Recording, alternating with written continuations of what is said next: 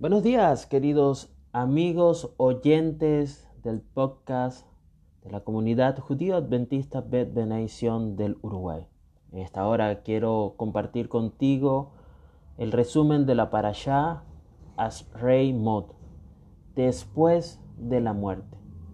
La parashá Asrei Mod lleva el nombre de una frase que se encuentra en el primer verso, que se encuentra en Baikra, capítulo 16, versículo 1 y que vamos a estar leyendo hasta el capítulo 18, versículo 30. Nos dice la Torá, Vayeda Hashem el Moshe Ashrei Mod, Esbnei Benei Aaron, Bekarvatan Lifnei Hashem Vayamutu. Ahora Hashem habló con Moisés después de la muerte de los dos hijos de Aarón cuando ofrecieron fuego ante Hashem y murió.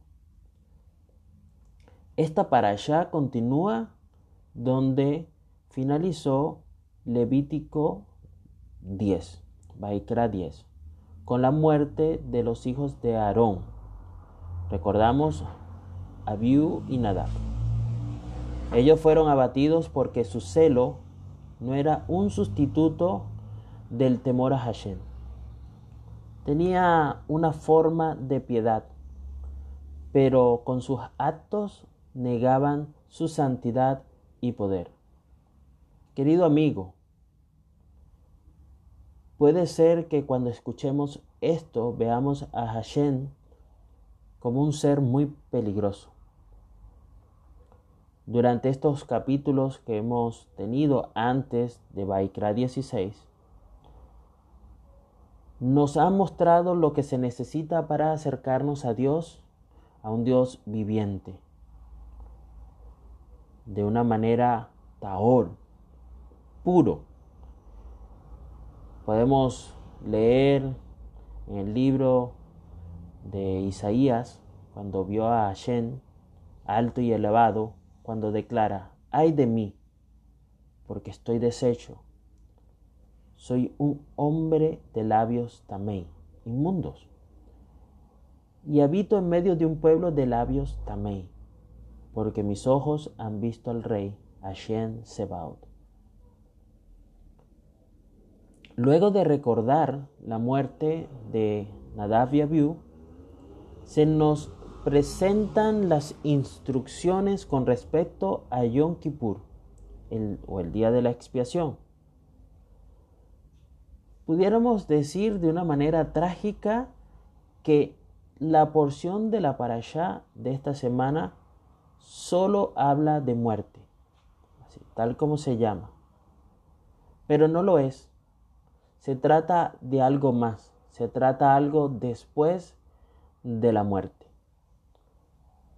Querido amigo, quiero recordarte que todo el sistema descrito en este libro de Baikra trata sobre la vida porque la vida es algo precioso ante los ojos de Dios.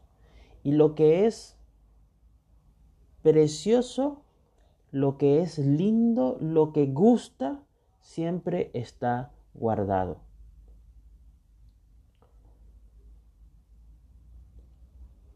Las vidas que son tomadas en el día de Yom Kippur, en su servicio, aquellas que usan para expiar a los sacerdotes en el Mishkan, para la gente también, son esas vidas que destacan, ¿sí? Eso que es utilizado para expiar en el Mishkan.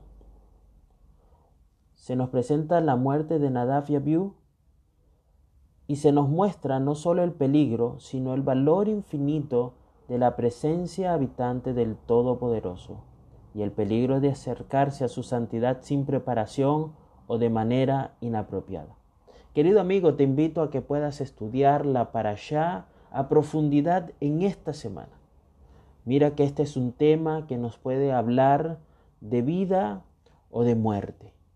Pero lo más importante es saber si nosotros entendemos que con Hashem hay vida después de la muerte. Hashem te bendiga y te guarde. Amém.